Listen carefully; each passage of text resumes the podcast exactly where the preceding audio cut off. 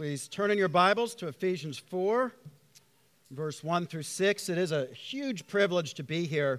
My wife and I, in many ways, consider this our second church. She grew up in Leesburg, so whenever we come to visit her folks that are still up here, we, we come here.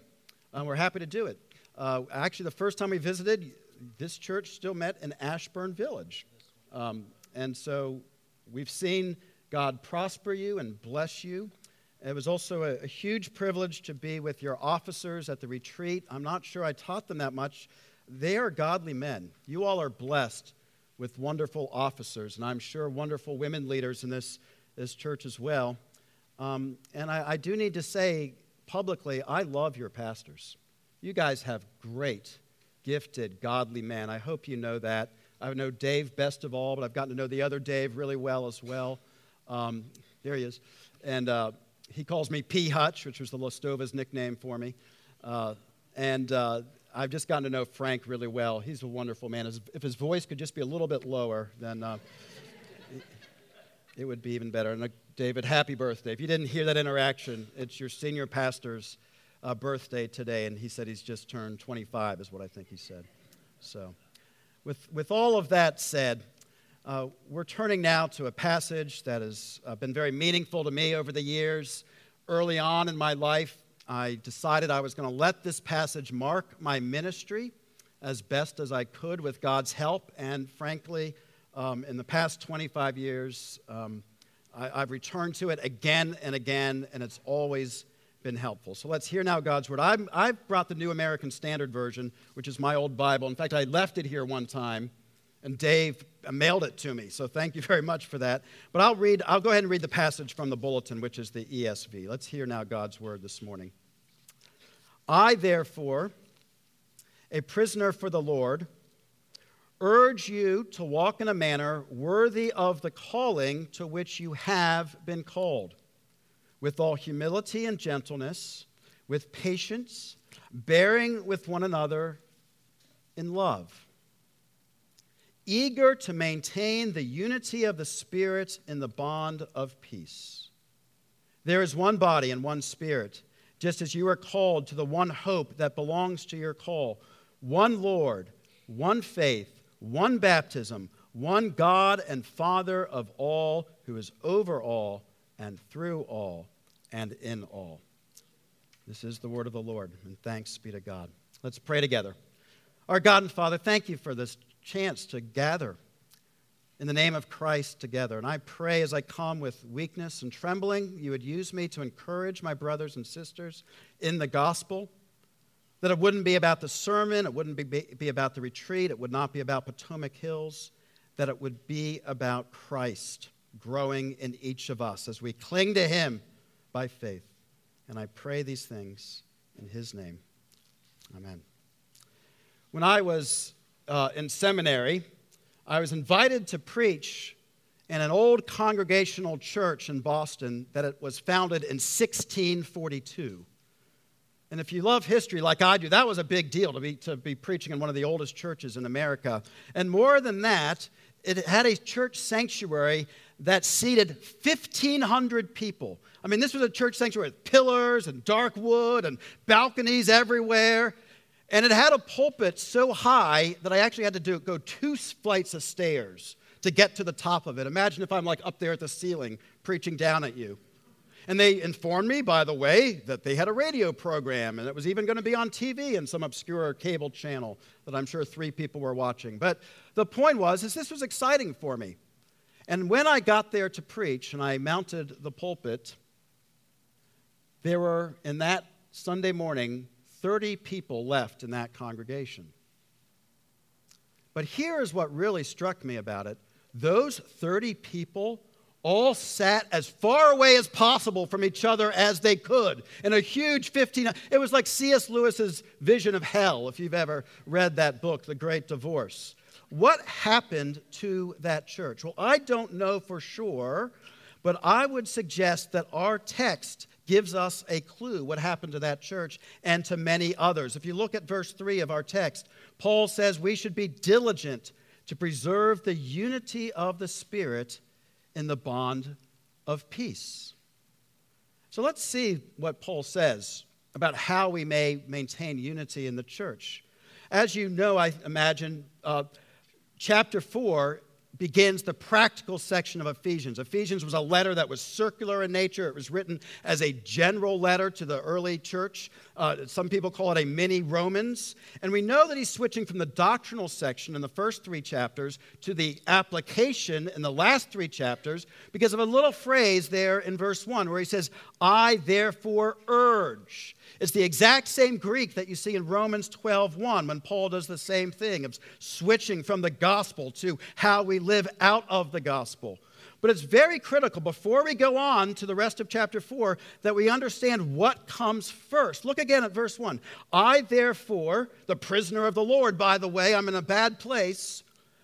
I urge you to walk in a manner worthy of the calling which you have already been called.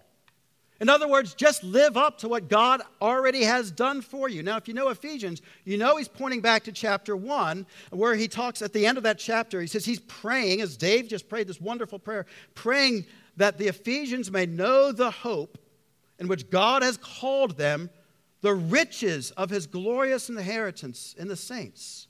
And you know where the Ephesians and the other er, early Christians got that from that God the Father predestined each of them to salvation. He loved them before they even knew him. And then God the Son, of course, comes down and accomplishes it for us entirely by his merit and his sacrificial death on their behalf. And then what's even more, God the Holy Spirit then comes and moves into their life and he seals that grace to them, and nothing can ever remove that seal.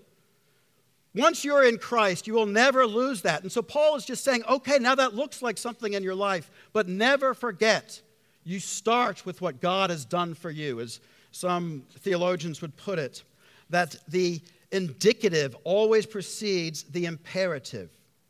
You always remember God's grace to you in Christ before you then start to follow him. Because look, if you just flip ahead to chapters 4 through 6 and look at these high demands, of Paul upon the, uh, us in the Christian life, you know you can't really live up to them. And yet, there are some churches that say, well, here's the simple gospel get saved, make a decision, and then we're just going to give you the law and tell you how to live. And then you just get burdened because you can't do it. I mean, look at, for instance, chapter 5 and verse 1. Paul says, Therefore, be imitators of God as beloved children. Now, how many of you can just imitate God perfectly and just do it just right? But then he goes on in verse 2 of chapter 5 and says, And walk in love just as Christ also loved you and gave himself up for us, an offering and a sacrifice to God as a fragrance aroma. So, there, as Paul is calling us to love one another, to imitate God, he's doing it out of the gospel of grace. We love because Christ first loved us, and you will never, ever lose that. And so, then we have to ask if it's entirely by grace, then, then why do we have to do anything? Well, look, it's, it's Ephesians 2 8 and 9, if you know those verses, where Paul says what? For it is by grace you have been saved through faith, and this not of yourselves, even that faith is a gift of God, not as a result of works, so that no one should boast. But then he goes on in chapter 10, verse 10, rather for, so you're saved by grace through faith alone. Then he goes on and says, But you are God's workmanship, created in Christ Jesus to do good works or to walk in those good works which God has prepared beforehand for you to do. So here's the good thing about your Christian life even the good works you're supposed to do, God's already prepared for them for you. You don't have to make them up. You don't have to try to earn God's favor. You just say, God, what, what do you have left for me? Maybe it's something small. Or maybe it's just taking care of a couple of people. And those are the good works. You are walking in grace that way. And so, as we go to chapter 4, and Paul says, I want you to live up to this calling with which you already have. You already have the gospel. It starts with grace. He uses that same word there as chapter 2, verse 10, to, to now walk in it. What does Paul begin with in these last three chapters? Look, look at verses 3 through 6. He says, and he's going to be talking about all sorts of things about the church and about spiritual gifts and parents and children. And then he says in verse 3, though, of chapter 4, this is what he starts with before he gets to all of that stuff be diligent to preserve the unity of the Spirit in the bond of peace. So, the first thing that we are called to do to reflect this high calling is that we work hard at staying united together. Doesn't that help you as a church set your priorities? Wherever it is the Lord is taking you, whatever you think, whatever the vision you think the church ought to do or the outreach it ought to have, according to, to Paul, the very first thing you ought to work on is a unity together, staying united together. That brings God glory more than exponential growth, more than having the best worship team there ever was, although y'all's is pretty good. It's staying united together in the bond of peace. So, a couple of things about this. First of all, it doesn't necessarily come easy. Paul does say, make every effort. It takes effort to stay united. It takes extra effort, especially with people that are different than you, to overcome those cultural barriers. To really, we talked a lot about this in the officers' retreat, to really work hard at listening to one another. Listening is really hard work. It wears me out. I mean, I love you all. I'll try to listen to you, but it wears me out because I really want, because if you're listening well, that you're trying to love them and then you care for their problems. That takes effort. And the other thing I want us to notice is it's a unity of confession. Look at, look at verses 4 through 6.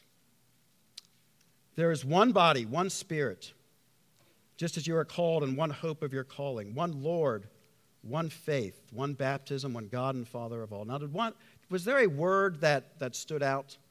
Sometimes when you're reading Scripture, one word can be very powerful. When I was a, a teenager, I used to get in a little bit of trouble before my conversion. Actually, a lot of trouble before my conversion, a little bit after. Um, but one of the things that my friends and I used to do was go around the neighborhood and do ding dong ditch. Does everybody know that? Kids, do not, this is before I came to Christ. Do not imitate this.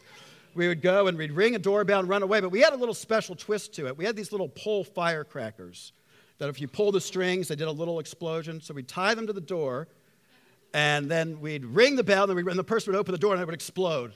And then usually there's a stun, and we were just kind of laughing from behind a tree or something. Well, one time we did it um, near the church that I, I uh, had my Boy Scout troop in, and we did it to a, a house and we went and hid under a car. And the thing was, as soon as the door opened, it went bang, and the guy slammed it. And then he opens the door, and I kid you not, we're hiding under his car. I kid you not, this guy came out in like a, a, a, a, Speedo bathing suit, and that was all he was wearing. And he was a weightlifter, and he was built like a, a reverse triangle. I mean, this guy was both, and he had a baseball bat, and he came tearing out of the, of the house now, if we had just stayed under the car, he would have been fine. But we panicked, so we got out, and he's literally just a few feet behind us, and we don't know what we're doing. So we run to the church, we run down the stairwell outside the church, and of course, it had a locked door. And he stands up at the top of that stairwell and says, Kids, come on out. I know you're down there. Come on out of there. Come on out of that stairwell. And we're trembling, and we're like, We have no choice. We've got to come out. So the three of us came out, and he said, Where do you kids live? And I, of course, didn't want to tell him. I was just two blocks away, but I didn't want to tell him. So I, I used one word there that I've never used before and I've never used since. I just kind of pointed vaguely and I said, yonder. That's a great word. Now, did you notice in verses 4 through 6, there's a word that stands out? What is it? One. How many times? Did you count? Seven times. And I'm not a biblical numerologist, but maybe there's something to the fact that Paul says there's one that you all share in common seven times. There is your perfection. Later in the chapter, he talks about growing into a perfect unity. That is our goal. That is what Christ is accomplishing as he works his grace in us, that we become more and more united. But it is a unity of confession. We come, even though we seek uh, racial and cultural diversity, we ought to seek a oneness of mind when it comes to doctrine. If you have a strong opinion about something, be very careful about espousing it unless it's clearly from God's word. And you also ought to have an open mind and be willing to change your mind as you're shown new things clearly from God's word. That is what unites us is our doctrine. It's not just a lovey, touchy-feely, oh, we, we know we ought to love. It's because of the truth of Scripture. We work hard towards that. And yet, even as we do that, we know that doctrine often divides Christians from one another. Isn't that right? Because we read the same scriptures and we come to different conclusions. So, how do we stay united with other denominations, for instance, when they're doing their best to understand and we're doing our best to understand? Well, there's no easy answers. There's whole books written on this. All I want to point out this morning is if they are in Christ, they are your brother and sister in Christ. And you ought to wish for them the very best you can, to pray for them, to want them to prosper. You're not competitors with them. One of my friends from college has planted a Methodist church here in town, Evergreen, I think it is, and you're friends with Chip Giesler. We ought to be praying for them. I keep up with him. He's a Methodist. I don't agree with him on a bunch of stuff, but he loves Jesus and he wants to see people come to Christ. All believers in Christ have the same Holy Spirit, the same Savior, the same hope of heaven, the same Lord Jesus, the same faith, and we have the same baptism. And Presbyterianism, at its best, understands that. We allow everyone to join who has a simple profession of faith. We honor every church's baptism. That's a part of staying united, is that we respect what God is doing with others. In Blacksburg, uh, we've had two different church plants. We're not the biggest church in the world, but we had two different church plants come in and wanted to use our building to help them get going. One was an Anglican church that preached Christ, Another was a Baptist church that preaches Christ but kind of annoys me. And they, because they're like way, they're way bigger than us, but they don't have a building. And I'm like, do I want to give them our building so that they can keep growing bigger? Yes, we do. We do. We trust the Lord that they are part of his kingdom and we want to see them prosper as best as possible while also challenging them and them challenging us on the truth of Scripture. And so here's the thing even if you happen to be right, and little, you know, inside baseball here, Presbyterians, we think we're right on stuff. We do. Even if we happen to be right, look at verse 7. But to each one of us, grace was given according to the measure of Christ's gift. If you have better doctrine than your neighbor that we were just praying for, it's only by grace. What do you have that's not been given you? It's only by God's grace. So even as you stand for truth, do so in a way that seeks unity with that other brother and sister in love for them. And so that's an excellent transition to asking the question what is the link between this grace that we established, the gospel of grace? You're in Christ, you're saved forever, all your sins are forgiven. Just believe it.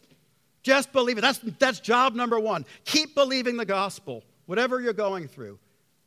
And then there's this unity, which I said is the very first thing we ought to be striving for. But there's a link between them. If you noticed, uh, I kind of fibbed a little. There's, there's actually another verse between verse 1 and 3. It's not rocket science, John. There's verse 2. Where's John? This, uh, look at verse 2. I just skipped it. Here is the link. Here is the glue. Because we understand sometimes having the gospel and having a common confession isn't enough to keep us united.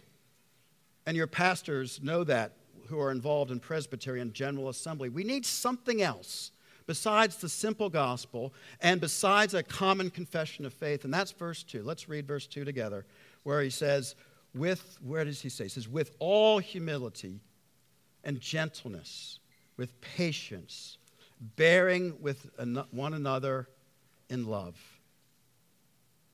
So again, notice what Paul does not say is the first result of the gospel. He doesn't say, obey the Ten Commandments. Of course, you should, but that's not what he says first. He doesn't say, immediately go out and evangelize everyone. Of course, that's wonderful. He doesn't say that first. He doesn't say, figure out every jot and tittle of doctrine. Not first. What Paul says is the very first application of the gospel. The very first one. Once you've understood you're saved by grace alone, the very first one is that we should be completely gentle and humble and love one another. That's it. It's the same thing he said in Ephesians 2 9. You're saved by grace alone, through faith alone. Therefore, lest no one should boast. Same thing he does in Romans 3 when he lays out that you're saved by justification in Christ's atoning death. Immediately says, Where then is boasting? It is excluded. It's the very first application of the gospel, and it is the only way to a true and abiding unity in the church. That we each remember whatever our disagreements, whatever our grievances, whatever hurts that we've suffered from others, that we are all sinners who deserve hell except for God's sovereign mercy, that we're saved by grace. If someone sins against you and needs forgiveness, how can you not forgive them? The same way God has forgiven you in Christ. It's the most glorious and wondrous thing you can do to extend grace to a fellow sinner. That's when you see victory. That's when you see the kingdom grow. That's when you see your Christ likeness advance, not because you're getting a lot of stuff done, but because you're reflecting the love of Christ towards another and you're becoming more like him. That's the very first application of the gospel. And you see, the thing, though, is, is this is not a checklist. This is not a rule book that you can keep. Th- this kind of thing is hard and it's beyond our control. I was reminded as Dave was praying, he said, Lord, we can't change these things. Therefore, we're praying. So, the same thing. You can't make yourself more humble, and you certainly can't make other people more humble, parents. I mean, spanking is sometimes useful, it doesn't breed humility. Prayer and the Holy Spirit are the only ways that that comes about. It'd be easy if we could just do the math and line everything up, and we have our wonderful confession of faith, and we have our church procedures, and that that would automatically lead to humility. It does not.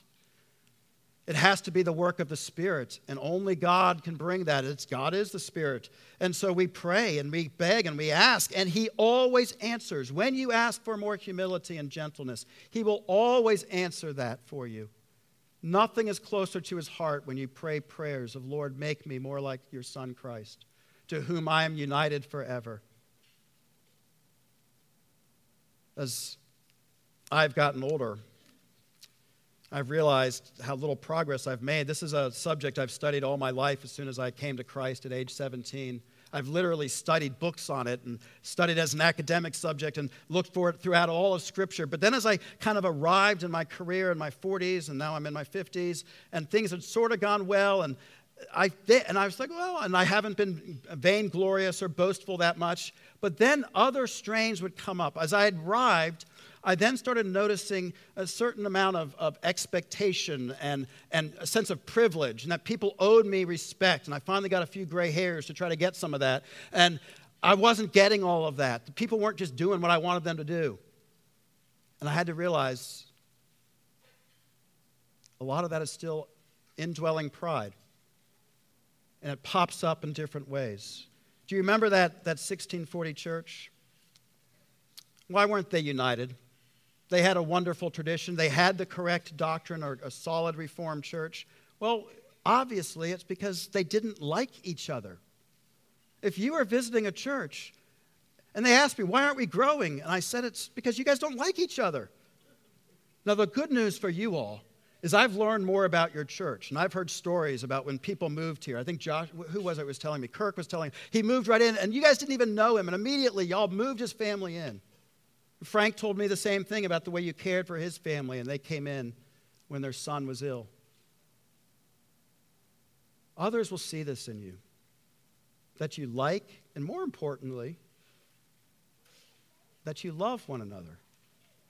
It's not a program, it's not a badge you wear that says, I'm the official greeter, although that's fine to have those.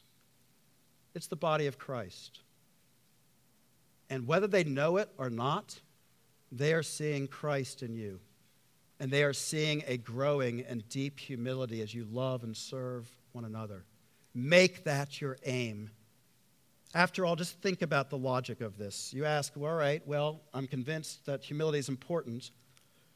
But exactly how does this grace lead to humility? Just listen to this series of questions and see, see if this makes sense. And what can you possibly boast? Can you boast in your good works? According to Isaiah, they are as filthy rags to God. every one of them tainted by sin. Can you boast in your faith?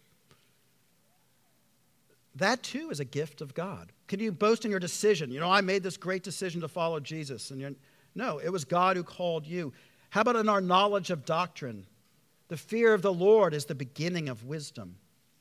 How about in our love for God that we just we have so much love for God? No, we love because he first loved us. In our obedience to Christ, it is that God who is at work in us, both to will and to work for his good pleasure. How about in our spiritual gifts? That you're just really gifted at something. Well, according to verse 7 of our text, grace was given to you according to the measure of Christ's gift. If you're really good at something, that also is from God. How about in our, your wisdom? You're, you want to be known as a wise person. The book of Proverbs says it is with the humble that there is wisdom. Paul says in 1 Corinthians, if anyone thinks he is wise, let him become a fool, that he might really become wise. How about in our strength of character, that we can just endure things? God's power is made perfect in weakness. How about in our spiritual health? It's not the well, but the sick who need a physician. How about in our experiences that God has just taken us through so many cool experiences? We, you know, we, Paul tells us to fix our eyes not on what is seen, but on what is unseen, on what God has already done for us, the promises to, to us through Christ. How about in our church positions? Many who are first shall be last. And finally, how about in our many years of service? Unless we become like children you shall not enter the kingdom of God. We have no choice but to accept that everything we have, particularly in our redemption, is by God's mere pleasure alone, which He freely pours out on us and loves to bless us and give us all things in Christ, but it's entirely by His grace, and it's entirely for His glory. And so then that leads us to a deep humility that then, of course, would, would, would impact one another and lead to a deep fellowship and unity with one another. Again, look at the rest of verse 2. We do this with gentleness, with patience, showing forbearance to one another, which indicates, of course, that sometimes some of us are going to be pains in the neck. Just ask my elders, I can promise you. And if we weren't, then Paul would not tell us that we would have to bear with one another. But that brings God glory. That we bear with one another in our faults and our weaknesses, for love covers over a multitude of sins. Now, two qualifiers as we close and try to apply, apply this to our lives. As now everyone here is, I'm sure, super motivated to be more humble than ever you just can't make yourself humble. I know that's a funny thing to say. I just preached a sermon on it and just said, by the way, you can't do it. I mean, you can't just wake up tomorrow and say, all right, today I'm going to be super humble. Uh, one fellow who tried to do that was Benjamin Franklin. You probably know Benjamin Franklin was not a Christian. He did not claim to be a Christian, he uh, was more or less a deist. But he was a very disciplined man and got a lot done. He was a great man, just humanly speaking. And he came up in his autobiography, autobiography with a list of 12 virtues that he pursued. And a Quaker friend of his pointed out, he said, Well, you've got 12 great things, but where is humility? And so Benjamin added number 13, humility, to it. Oh, yeah, by the way, I'll check this off too. But then he wrote this in his autobiography. He said, In reality, there is perhaps no one of our natural passions so hard to subdue as pride. Disguise it, struggle with it, beat it down, stifle it, mortify it as much as one pleases. It is still alive and will every now and then peep out and show itself. You'll see it perhaps often even in my own story. For even if I could conceive that I had completely overcome it, I should probably be proud of my humility. Years ago, when I was a member of Fourth Presbyterian in Bethesda, where I grew up and where that scary yonder incident took place, um, I just I became a Christian when I was 17, or if you're a super technical Presbyterian, I improved upon my baptism. All right, never mind. Look it up later. I believed the promises to me in my infant baptism. I, I was converted, I really just from a, a life of self righteousness to a life of, of trust in Christ alone. and um, I joined Fourth Presbyterian, and there was this one fella in the youth group there, and he would come like super dressed in the most stylish fashion. This was the 80s, so that meant like this huge uh, mullet coming down off of his head with the flowing hair, and he'd wear this white jacket with a black t shirt. I think he was trying to look like those guys in Miami Vice. And someone pointed out to him that he stood out, that he was really kind of drawing attention to himself. And this mortified him. So the very next week, he showed up, and this is at Fourth Presbyterian, which is kind of a proper church. He showed up with his head completely shaved and wearing denim from head to toe. Now, nothing's wrong with denim. Some of you denim people are like, oh, now he's judging me. No. But I mean, from head to toe. And he stood out like a sore thumb. He's basically saying, look at me. Now I'm humble. My friends, that doesn't work. Really, humility is much more about knowing how broken you are about knowing your own weaknesses. And then others, when they come to you with their weaknesses and their problems, then you try to comfort them with the same gospel that you have. When I was a, a young second lieutenant in the Army and I got assigned to my first unit, I was a medical guy. I thought I was going to go to a hospital, but the Army, of course, sent me to the infantry because every infantry battalion has one medical guy, which I found out as I got assigned. And I showed up my first day to physical training around 5 in the morning and I showed up at the back of the formation. That's where the young officers and the sergeants are. And the scout platoon sergeant uh, came up to me, old Sergeant Grinold. And if you know anything about the infantry, the scouts, at least in the mechanized infantry, the scouts are the elite of that group. And so he came up to me. This was around the early 90s, I guess. And he came up to me and he looked at me and he wanted to show who he was. And he pointed to a little, little teeny scar on his thigh. And he said, See that, Lieutenant? gunshot wound, Grenada. And all my sergeants are looking at me to see how I'm going to respond. And I wasn't going to take that. So I just looked at him and I pointed to my heart and I said, See that, Sergeant? Emotional scar, junior high.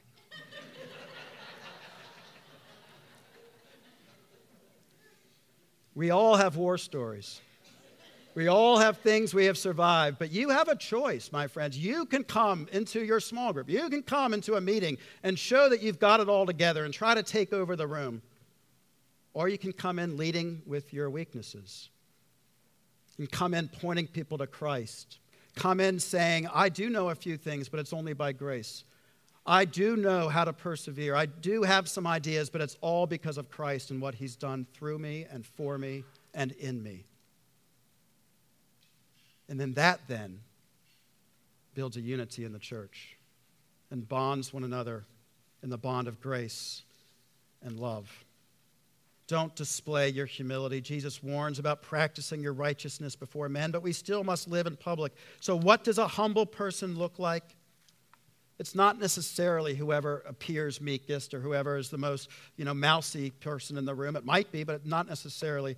I think C.S. Lewis described it best in his wonderful book, Mere Christianity, in this wonderful quote. He says, Do not imagine that if you meet a really humble man, he will be what most people call humble nowadays. He will not be a sort of greasy, smarmy person who is always telling you that, of course, he is nobody. Probably all that you will think about him is that he seemed a cheerful, intelligent chap who took a real interest in what you said to him, If you dislike him, it will be because you feel a little envious of anyone who seems to enjoy life so easily. He will not be thinking about humility, he will not be thinking about himself at all. Now, brothers and sisters, if we're not thinking about ourselves, what are we thinking of? Or better yet, who are we thinking of? Paul tells us right before he begins the practical section of Ephesians, as he ends the doctrinal section in chapter 3 and verse 20. He says, Now to him who is able to do exceeding abundantly beyond all that we ask or think, according to the power that works within us. It's really there. But to him be the glory in the church and in Christ Jesus to all generations, forever and ever and ever and ever. Amen. As I just added to Scripture, Lord, forgive me. But there's a power within us, my friends. That's the power of the gospel, it's the power of Christ. But it brings all the glory back to God. That's what we're thinking of. That's what we're thinking of. We're not worried what people think about us. We're not even worried about what we're getting done that much.